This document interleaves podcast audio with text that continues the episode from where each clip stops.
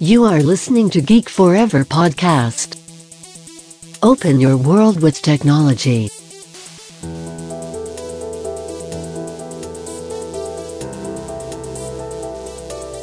This is Geek Talk.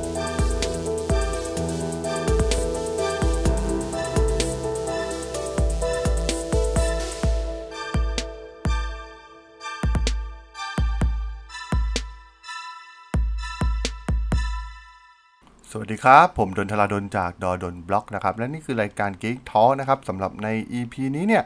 ผมได้แขกรับเชิญพิเศษนะครับ ที่จะมาคุยกันถึงเรื่องราวของ CRISPR Cas9 นะครับ งานวิจัยที่คว้ารางวัลโนเบลสาขาเคมีในปีนี้ไปนะครับ มารับฟังกันได้เลยนะครับผม สวัสดีครับ วันนี้เรามีแขกรับเชิญพิเศษนะครับ จากเป็นอาจารย์จากมหาวิทยาลัยมหิดลนะครับ คณะวิทยาศาสตร์จะมาคุยกันเรื่องราวของ CRISPR Cas9 นะครับที่ได้รับรางวัลโนเบลไปที่อ่าในปี 2020 ที่ผ่านมานะครับอ่ายินดีต้อนรับอาอาจารย์ ดรพักพลพงศาวกุลนะครับ สวัสดีครับ สวัสดีครับครับ อย่างแรกนะครับก็อ่าอยากให้อาจารย์แนะนำตัวนิดนึงนะครับ ว่าอาจารย์ทำอะไรอยู่ตอนนี้ที่ทางมหิดลผมก็เป็นเอ่ออาจารย์อยู่ที่ภาควิชาชีววิทยา คณะวิทยาศาสตร์มหาวิทยาลัยมหิดลนะครับ ก็ศึกษาทางด้านชีวโมเลกุลนะครับ หัวข้อที่ผมศึกษาก็คือทางด้านทุกอย่างที่เกี่ยวกับยีน เกี่ยวกับโปรตีนเกี่ยวกับการตัดต่อ DNA อย่างเงี้ยครับ แต่ว่าหัวข้อที่ผมศึกษาเป็นพิเศษก็คือเรื่องนาฬิกาชีวิต แต่ว่าเรื่อง CRISPR Cas9 เนี่ยก็เป็นหัวข้อที่นักชีวโมเลกุลส่วนใหญ่เขาก็จะเข้าใจแล้วก็ติดตาม แล้วก็ใช้กันแล้วก็เป็นหัวข้อที่ผมได้สอนนักศึกษาปีที่สามของผมด้วยก็เลย ได้รับเชิญมาวันนี้ครับ ครับ ก็อย่างแรกเลยก็อยากให้อาจารย์เนี่ยช่วยลองแนะนำประวัติความเป็นมาคร่าวๆนะครับของ CRISPR Cas9 แล้วก็อ่าท่านนักวิจัยสองท่านนะครับ ที่ได้รับรางวัลโนเบล ก็เอ่อ CRISPR Cas9 หรือ CRISPR Cas9 เนี่ยครับที่ได้รับรางวัลโนเบลก็คือเป็นเอ่อในหัวข้อทางเคมีนะครับ เป็นการตัดต่อเอ่อ DNA นะครับ ซึ่งหัวข้อนี้เนี่ย ในหมู่นักวิชาการทางด้านนี้เขาคิดว่าน่าจะได้รางวัลโนเบลนั่นแหละ เร็วช้าแต่ต้องได้แน่นอน แต่ว่าคราวนี้ค่อนข้างจะมาในค่อนข้างเร็วนะครับไม่ต้องรอ 30 ปีเหมือนโนเบลสาขาอื่นๆครับ และใครที่ได้เนี่ยก็เป็นสิ่งที่น่าสนใจ เพราะว่ามีตัวเต็งก็คือสองท่านนี้ แล้วก็มีท่านอื่น ๆ ที่อาจจะเป็นตัวเต็ง ซึ่งเนื่องจากรางวัลโนเบลเนี่ยครับจะรับรับได้อย่างมากก็คือสามท่าน ก็คือเราก็จะรู้ว่าเอ๊ะจะมีสองหรือจะมีสามซึ่ง ในใจของคนเราบางท่านก็อาจจะมีเออน่าจะมีอีกท่านหนึ่งอะไรเงี้ยแต่ว่าคราวนี้ท่านไม่ได้ ซึ่ง CRISPR Cas9 เนี่ยครับเอ่อมันเป็นกระบวนการระบบภูมิคุ้มกันของแบคทีเรีย ซึ่งแบคทีเรียเนี่ยมันเป็นสิ่งมีชีวิตหนึ่งเซลล์นะครับ มันไม่มีเม็ดเลือดขาวเหมือนของคนใช่ไหมครับ ก็คือมันมีหนึ่งเซลล์ทั้งชีวิตมันคือหนึ่งเซลล์ เพราะฉะนั้นในการที่จะป้องกันเชื้อโรคของมันก็คือไวรัส มันก็คือแบคทีเรีย ก็คือติดไวรัสได้ ก็คือไวรัสมันจะฉีด สารพันธุกรรมก็คือ DNA เข้ามาในแบคทีเรีย เพื่อจะครอบงำแบคทีเรีย CRISPR ก็คือระบบที่เป็นการตัด DNA ของไวรัสที่ฉีดเข้ามาเนี่ยเก็บเข้ามาใน DNA ของแบคทีเรียเอง และพอมันเจอ DNA ตัวนี้อีกทีหนึ่งเวลามันโดนติดเชื้อไวรัสเนี่ยครับมันก็สามารถตัดแล้วก็ทำลายได้ นี่คือเอ่อชีววิทยาของระบบ CRISPR ในแบคทีเรีย แต่ว่าครับในการที่เอ่อดร. Emmanuelle Charpentier เนี่ยครับเขาได้ศึกษาภูมิคุ้มกันของแบคทีเรียเนี่ยมาตั้งสักพักแล้ว แล้วเขาก็สังเกตเห็นระบบเนี่ยแหละ แต่ว่าเขาก็มันไม่ชัวร์ว่ามันเกิดอะไรขึ้น จนครับเขากับดร. Jennifer Doudna เนี่ยเขาได้ไป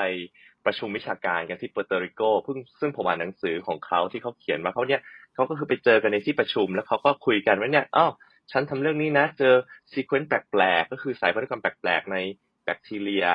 ซึ่งเขาคิดว่าน่าจะเอาไว้ป้องกันไวรัสในแบคทีเรีย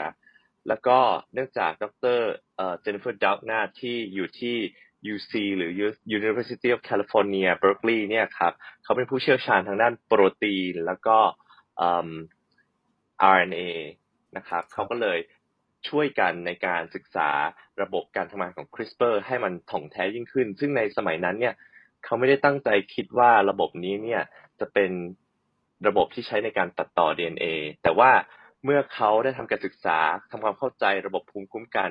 ของแบคทีเรียแล้วเขาค้นพบว่า CRISPR เนี่ยคือ DNA ที่แบคทีเรียเก็บเอาไว้จากจากไวรัส ก็คือตัดตัดตัดเข้ามาเก็บเอาไว้ เก็บเหมือนเป็นความจำว่าเนี่ยเคยเจอแล้วนะ แล้วการทำงานของแบคทีเรียตัวนี้ก็คือว่าเวลาแบคทีเรียเนี่ยเขาก็จะสร้าง ตามหลักของเรื่อง DNA กับโปรตีนนะครับก็เดี๋ยวสรุปให้ก็คือ ในร่างกายคนแล้วเนี่ยทุกอย่างมันจะอยู่ใน DNA ใช่ไหมครับ และเดี๋ยว DNA เนี่ยมันจะถูกการถอดรหัสให้กลายเป็น RNA ครับแล้ว RNA เนี่ยสามารถทำหน้าที่ต่างๆได้ รวมทั้งเป็นต้นแบบให้เป็นการโค้ดให้กลายเป็นโปรตีนได้ นี่คือหลักการว่าทำไมเรามีรหัส DNA ของเราแล้วสามารถเป็นโปรตีนต่างๆได้ แต่ว่าในแบคทีเรียเนี่ย RNA พวกนี้เนี่ยครับ มันถูกสร้างมาจากที่มันเก็บมาเนี่ย แล้วมันก็จะไปมี sequence ก็คือลำดับเบสเนี่ยมัน match กันกับที่มันเคยเจอ พอมัน match กันปุ๊บ ก็จะมี RNA อีกอันหนึ่งมาแปะติดกันอีก แล้วก็จะดึงโปรตีนที่มันเป็นเอนไซม์มาเหมือนกรรไกรเข้ามาตัด ถ้ามันเจอของที่มัน match กัน ที่มันเคยเก็บเอาไว้ มันก็จะเรียกโปรตีนชื่อแคส Cas9 หรือ Cas9 เนี่ยครับ มาแล้วก็มาตัดตรงลำดับตรงนั้นทำให้แบค DNA ของไวรัสที่เข้ามาเนี่ย มันก็จะโดนตัดได้นะครับ ถ้ามันเคยเจอมาก่อนแล้ว นี่ก็คือระบบการทำงานของ CRISPR-Cas9 ในแบคทีเรียครับแต่ที่มันเอ่อ amazing ที่เขาคิดว่ามันเป็นสิ่งที่เอ่อมันมีความ สำคัญมากก็คือว่า การที่มันเปลี่ยนแปลง site ที่มันตัดนะครับ นี่เป็นอะไรสิ่งที่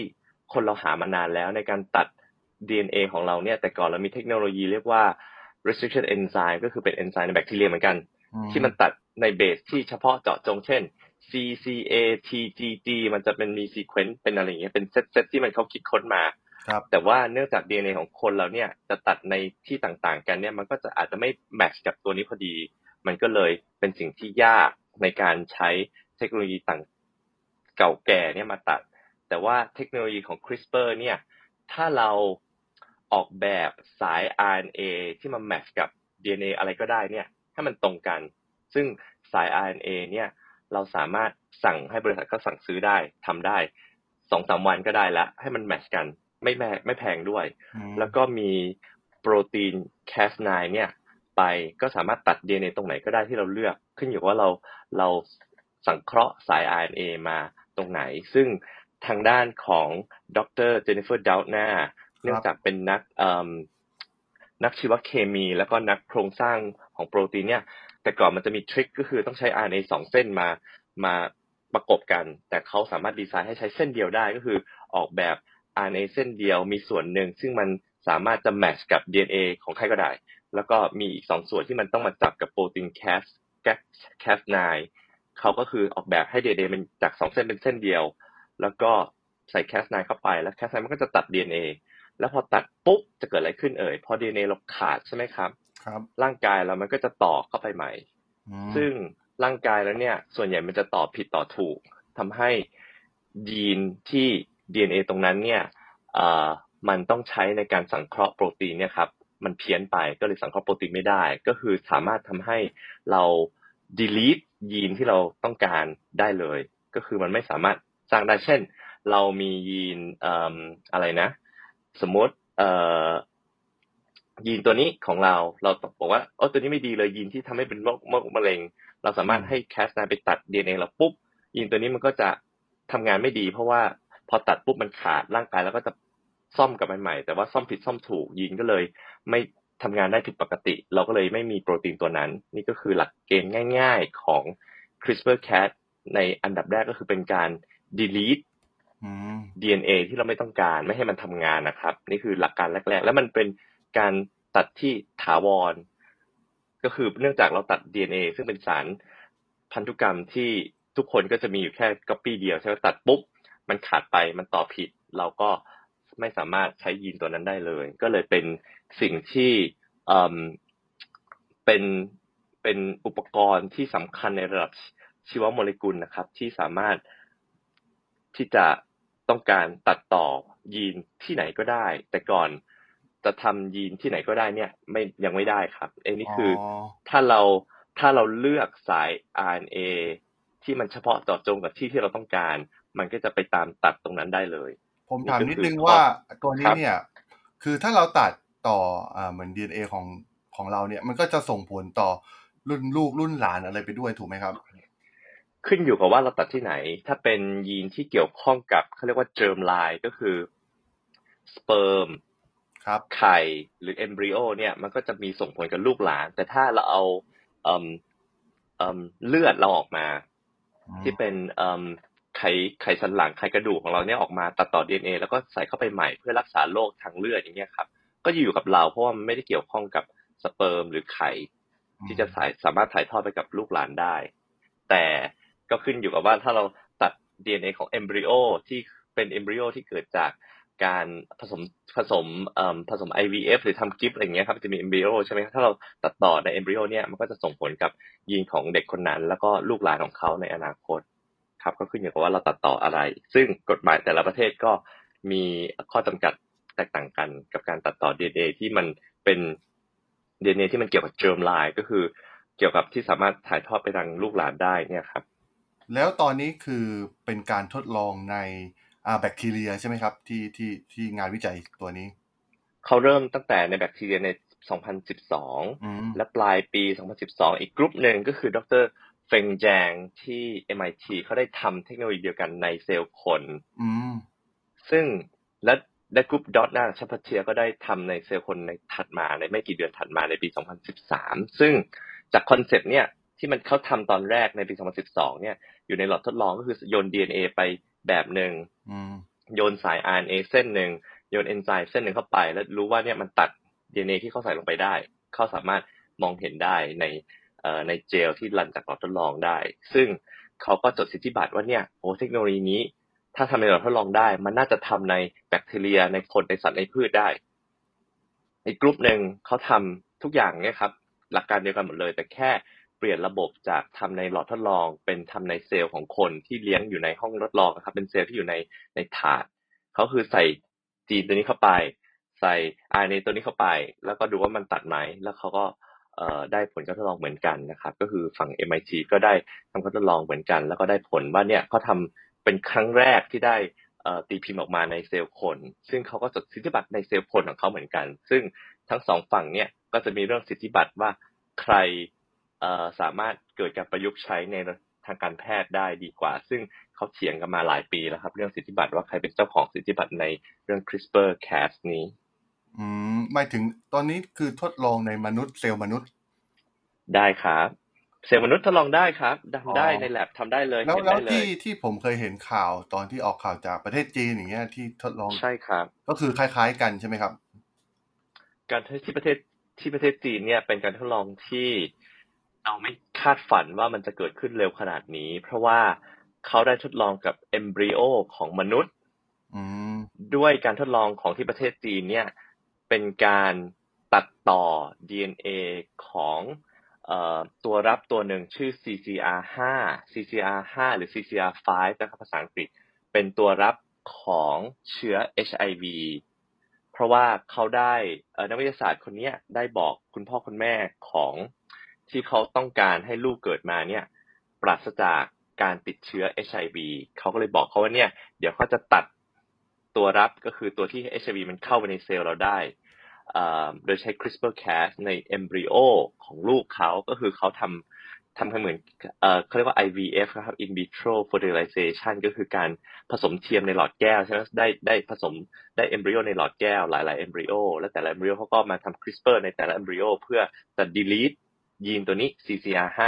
CCR5 เนี่ยครับเพื่อหวังว่าบอกพ่อแม่เขาว่าเนี่ยโอ้ลูกคุณจะไม่มีโอกาสเป็นโรค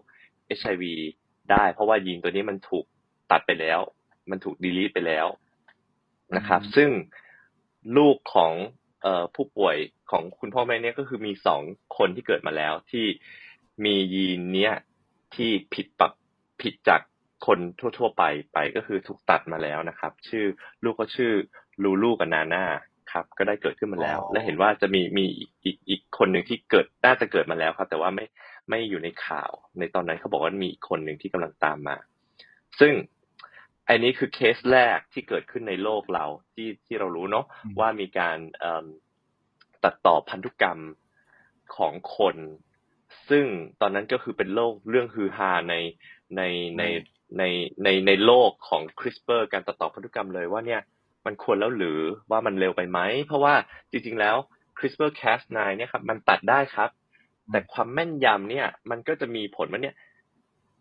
มันตัด ยีนนั้นก็จริง แต่ว่าบางทีอาจจะตัดฉลับไปอีกนิดนึงฉลับไปอีกนิดนึงอย่างเงี้ยครับมันก็คือ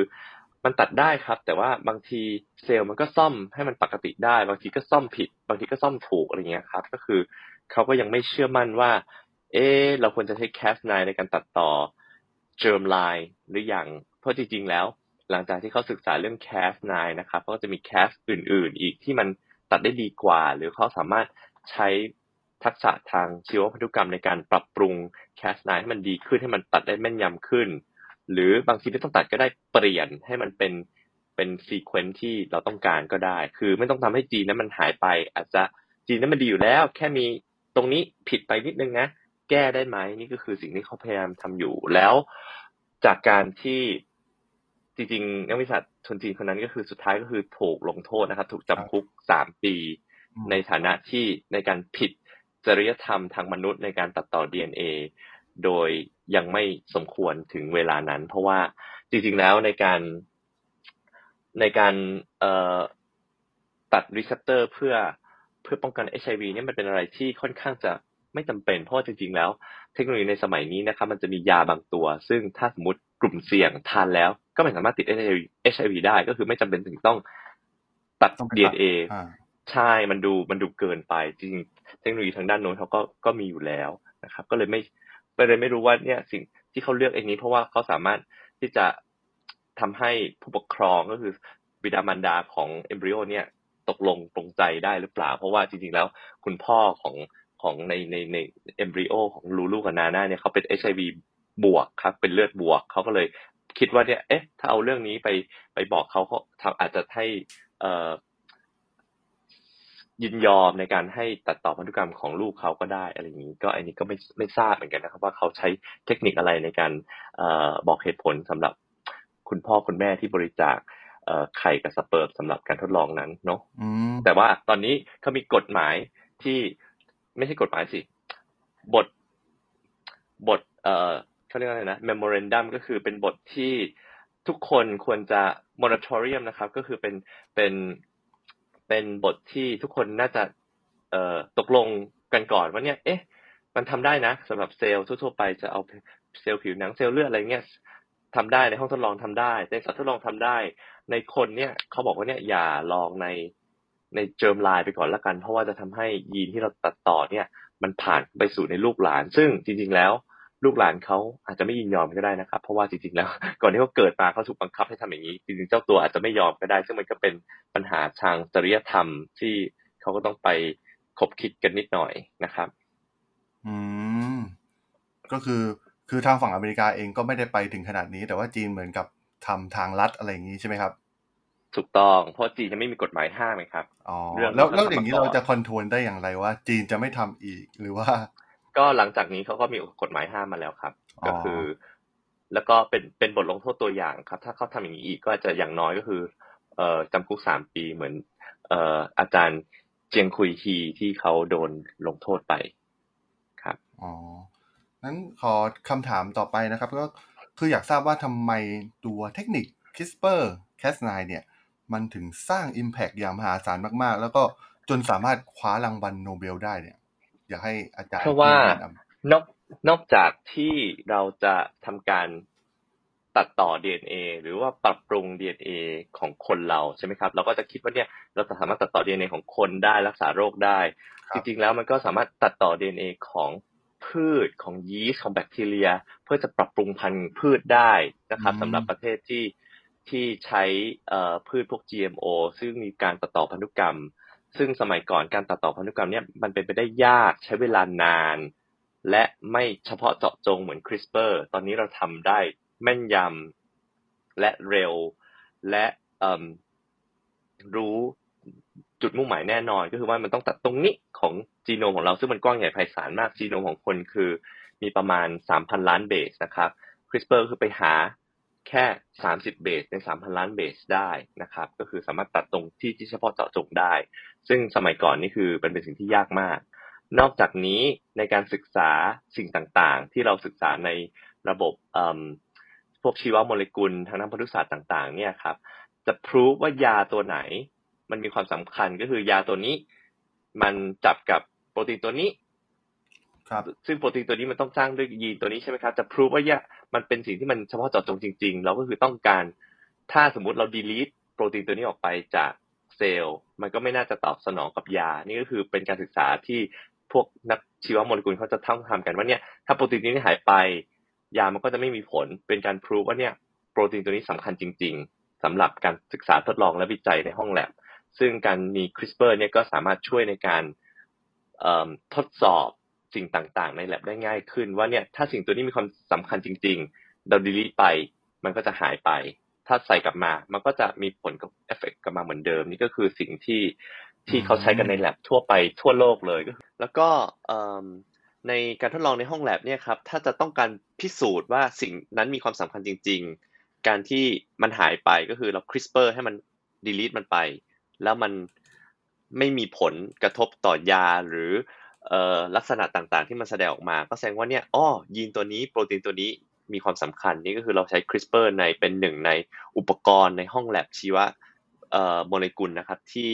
พิสูจน์ในสิ่งต่างๆ ได้ในระดับโมเลกุลระดับยีน ซึ่งแต่ก่อนมันก็จะมีเทคนิคชื่อว่า RNAi ซึ่งได้รับรางวัลโนเบลในปี 2006 ไปแล้ว ก็คือใช้ RNA ในการ knock down ก็คือการลดจำนวนของ mRNA แต่ว่า CRISPR เนี่ยเราสามารถ delete ก็คือ knock out ก็คือให้มันหายไปเลยก็ได้ แต่ว่าตอนนี้เนี่ยครับมีการพัฒนาเทคโนโลยีของ CRISPR ในหลาย ๆ ด้านนะครับหนึ่งก็คือเพิ่มความเฉพาะเจาะจงของเอนไซม์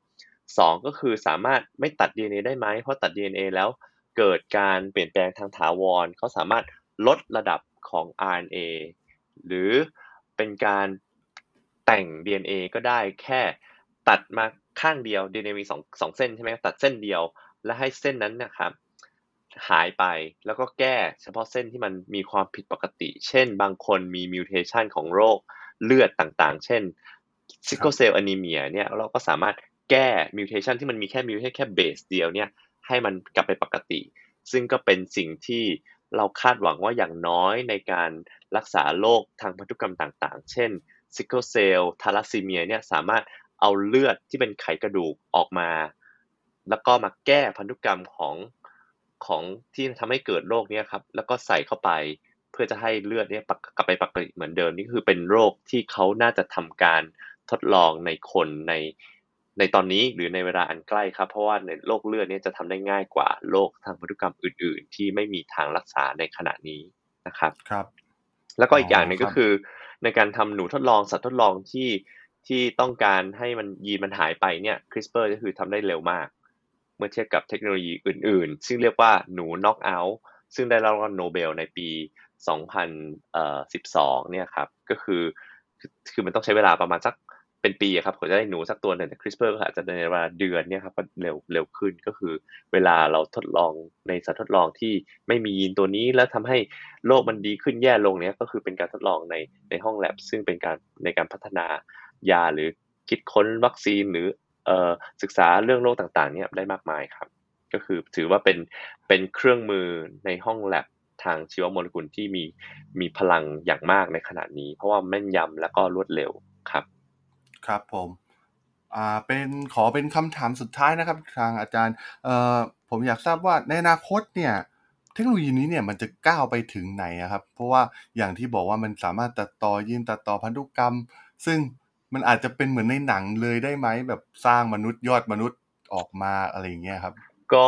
อยากให้อาจารย์อธิบายนิดนึงว่า อนาคตของเทคโนโลยีนี้เนี่ยมันจะก้าวไปถึงระดับไหน คนแล้วก็อาจจะคิดเหมือนในหนังยุคสมัย 90แล้วมีหนังเรื่องชื่อกาตาค่าใช่ไหมครับ ก็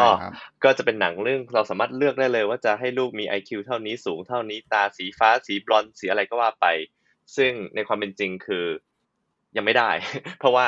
หลักพันธุกรรมพวกนี้มันไม่มันไม่ไม่เหมือนในหนัง เพราะว่าหลักพันธุกรรมบางอย่างเนี่ยครับลักษณะทางพันธุกรรมบางอย่างมันไม่ได้ควบคุมด้วยยีนยีนเดียวเพราะฉะนั้นเราจะไป CRISPR เป็นร้อยยีนเนี่ยมันทำไม่ได้นะครับแล้วใช่แล้วในการทำ CRISPR เนี่ยมันก็ต้องทำใน embryo ของเด็กที่จะมาการการทำ genetic เอ่อ CRISPR ในใน embryo เนี่ย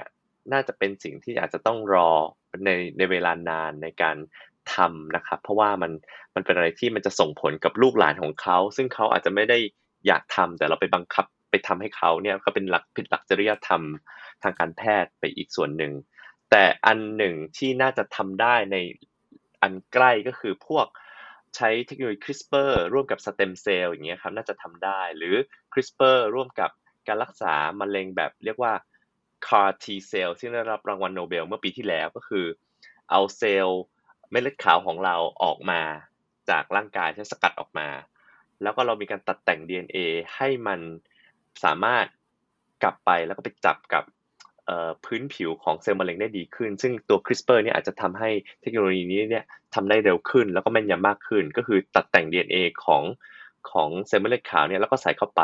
ซึ่งการทำที่เป็นพวก ex vivo เอ่อ gene therapy ก็คือการเอาเซลล์ของเราเนี่ย จากร่างกายเนี่ยออกไปแล้วก็ไปตัดแต่งแล้วก็ฉีดเข้ากลับมาใหม่เนี่ยน่าจะทำได้เร็วในเวลาอันใกล้ ๆ นี้ โดยเฉพาะโรคเลือดเนี่ยครับน่าจะมีหวังที่จะได้จีนเทอราปีพวกนี้ในการรักษาโดยใช้ CRISPR เป็นตัวช่วยในการทำให้การเปลี่ยนพันธุกรรม ในส่วนใหญ่จะเป็นโรคทางพันธุกรรมเนี่ยครับจะจะแม่นยำและเร็วขึ้นครับ และอีกอย่างหนึ่งที่น่าจะมีผลก็คือสำหรับประเทศบางประเทศที่เช่นอเมริกาเนี่ยที่มีการปรับปรุงพันธุ์พืชนะครับรบ เอ่อ CRISPR ก็สามารถทำได้แม่นยำมากขึ้นนะครับ แล้วก็เร็วขึ้น เพราะว่าเอ่อ GMO เนี่ยในประเทศไทยนี้ยังไม่ได้รับการยอมรับ แต่ว่าในบางประเทศ เช่นเอ่ออเมริกาที่ต้องการปรับปรุงพันธุ์พืช เพื่อสามารถต้านทานกับไวรัส อะไรพวกนี้ก็ซื้อสามารถทำได้ก็คือมีตัวอย่างก็เช่น พวกมะละกอนะครับมันมีช่วงหนึ่งที่ฮาวายเนี่ยติดเชื้อไวรัสเขาก็จะมีการตัดแต่งพันธุกรรมให้ต้านทานกับไวรัสพวกนี้ก็สามารถ ใช้เทคโนโลยี CRISPR ในช่วยกันเสริมสร้างให้พืชพันธุ์เนี้ยสามารถทนกับมแมลงหรือไวรัส หรือแบคทีเรีย หรือเชื้อราเนี่ยได้ดีมากขึ้น อาจจะทำได้เร็วขึ้นนะครับ เราก็อาจจะเจอสิ่งมีชีวิตที่มีการปรับปรุงพันธุกรรมด้วยด้วยด้วยความสเปซิฟิกของของการตัดแต่งดีขึ้นกว่าสมัยก่อน ซึ่งตัดได้แต่อาจจะเผลอไปตัดที่อื่นหรือ ตัดได้ไม่ไม่ไม่แม่นยำอาจจะทิ้งซากเอาไว้แต่นี่คือตัดได้แม่นยำนะครับ อาจจะและอาจจะทำเป็นเป็นเป็นความโชคดีว่าโรคทางพันธุกรรมบางอย่าง ซึ่งเกี่ยวกับเลือดหรืออย่างอื่นที่อาจจะมีการรักษาโดยใช้ CRISPR บวกกับสเต็มเซลล์บวกกับเทคโนโลยีอื่น ๆ ในอนาคตได้ดีขึ้นเพราะว่าส่วนใหญ่โรคทางพันธุกรรมตอนนี้เนี่ยก็จะไม่มีทางรักษาใช่ไหมก็คือรักษาตามอาการ ถ้าเป็นทารัสซีเมียก็ถ่ายเลือดอย่างเดียว ก็ไม่สามารถแก้ได้ในในในระยะยาวก็คือต้องแก้เป็นระยะสั้นเพื่อพยุงอาการไปเรื่อยๆนะครับ แต่การที่จะทำเป็น X-Men อย่างเงี้ย ไม่น่าจะผ่านจริยธรรมของมนุษย์เนาะน่าจะยังไม่ผ่านแต่ว่าถ้าเกิดว่าเป็นแบบว่าหน่วยงานที่อยู่เหนือนอกการคอนโทรลอะไรอย่างนี้ พวกก่อการร้าย ถ้าเขามีความรู้ด้านนี้มันจะเกิดอะไรขึ้นไหมก็ เอ่อ อาจจะได้ครับ ขึ้นอยู่ว่าเขาอยากจะได้ยีนอะไรเนาะ อยากจะเพิ่มยีนอะไรหรือลดยีนอะไร เขาก็ต้องมียีนในฝันของเขาก่อนว่าเขาอยากได้เพิ่มตัวนี้ซึ่งมันก็มี อย่างเช่น แบบ GMO ของแซลมอนนี่ก็คือเพิ่ม growth hormone อย่างเงี้ยครับ ก็คือทำให้แซลมอนตัวใหญ่ขึ้น ก็อาจจะเป็น ทำให้ ถ้าในคนก็ไม่แน่ใจว่าเขาอยากทำให้คนเป็นยังไงเนาะ เพราะเขาคิดว่ามันก็ มันก็น่าจะส่งผลในระยะยาวพอสมควรนะครับ ก็เป็นเรื่องน่าคิด แต่ว่า จะคิดว่าเราจะทำตอนนี้เนี่ยน่าจะไม่ไอ้เรื่องนี้น่าจะไม่ไม่น่าจะเป็นสิ่งที่เราน่าจะรีบทำส่วนตอนนี้เราจะรีบทำก็คือพวกโรคที่มันเป็นโรคที่ยังพอจะแก้ได้ครับ ครับ ครับ ก็วันนี้ก็ขอรบกวนเวลาทางอาจารย์พักบนไว้เพียงเท่านี้ก่อนนะครับ ต้องขอบคุณมาก ๆ ที่มาร่วมให้คำอธิบายในเรื่องของ CRISPR-Cas9นะครับ ต้องขอบคุณทางอาจารย์มาก ๆ นะครับ ถ้ายังไงก็เดี๋ยวถ้ามีเรื่องราวเกี่ยวกับด้านไบโอเคมีคอลในส่วนนี้เนี่ยก็อาจจะเชิญอาจารย์มาพูดคุยกันอีกครั้งหนึ่งนะครับผมได้เลยครับยินดีครับ ครับ ขอบคุณมากครับอาจารย์ครับ สวัสดีครับ ครับสวัสดีครับ สำหรับเรื่องราวของ CRISPR Cas9 ใน EP นี้เนี่ยผมก็ต้องขอจบไว้เพียงเท่านี้ก่อนนะครับสำหรับเพื่อนๆที่สนใจเรื่องราวของเทคโนโลยีใหม่ๆนะครับรวมถึงเรื่องราวทางวิทยาศาสตร์ใหม่ๆที่ผมจะมาเล่าให้ฟังนะครับ สามารถติดตามกันได้นะครับ ทางช่อง Geek Forever Podcast นะครับ ตอนนี้ก็มีอยู่ในแพลตฟอร์มหลักๆ ทั้ง Podbean Apple Podcast Google Podcast Spotify YouTube แล้วก็จะมีการอัปโหลดลงแพลตฟอร์ม b l o g d i t ในทุกตอนอยู่แล้วด้วยนะครับถ้ายังไงก็ฝากกด Follow ฝากกด Subscribe กันด้วยนะครับแล้วก็จะมีช่องทางเพิ่มเติมในส่วนของ Line แอดนะครับที่ Line @tharadhol นะครับ T H A R A D H O L นะครับ สามารถ add เข้ามาพูดคุยกันได้นะครับ แล้วก็ผมก็จะทำการส่งพอดแคสต์ดีๆ บทความดีๆ ให้ท่านในทุกๆวันอยู่แล้วด้วยนะครับอย่างไรก็ฝากกด add กันเข้ามาด้วยนะครับสำหรับใน EP นี้เนี่ย ผมก็ต้องขอจบไว้เพียงเท่านี้ก่อนนะครับ เจอกันใหม่ใน EP หน้านะครับผม สวัสดีครับ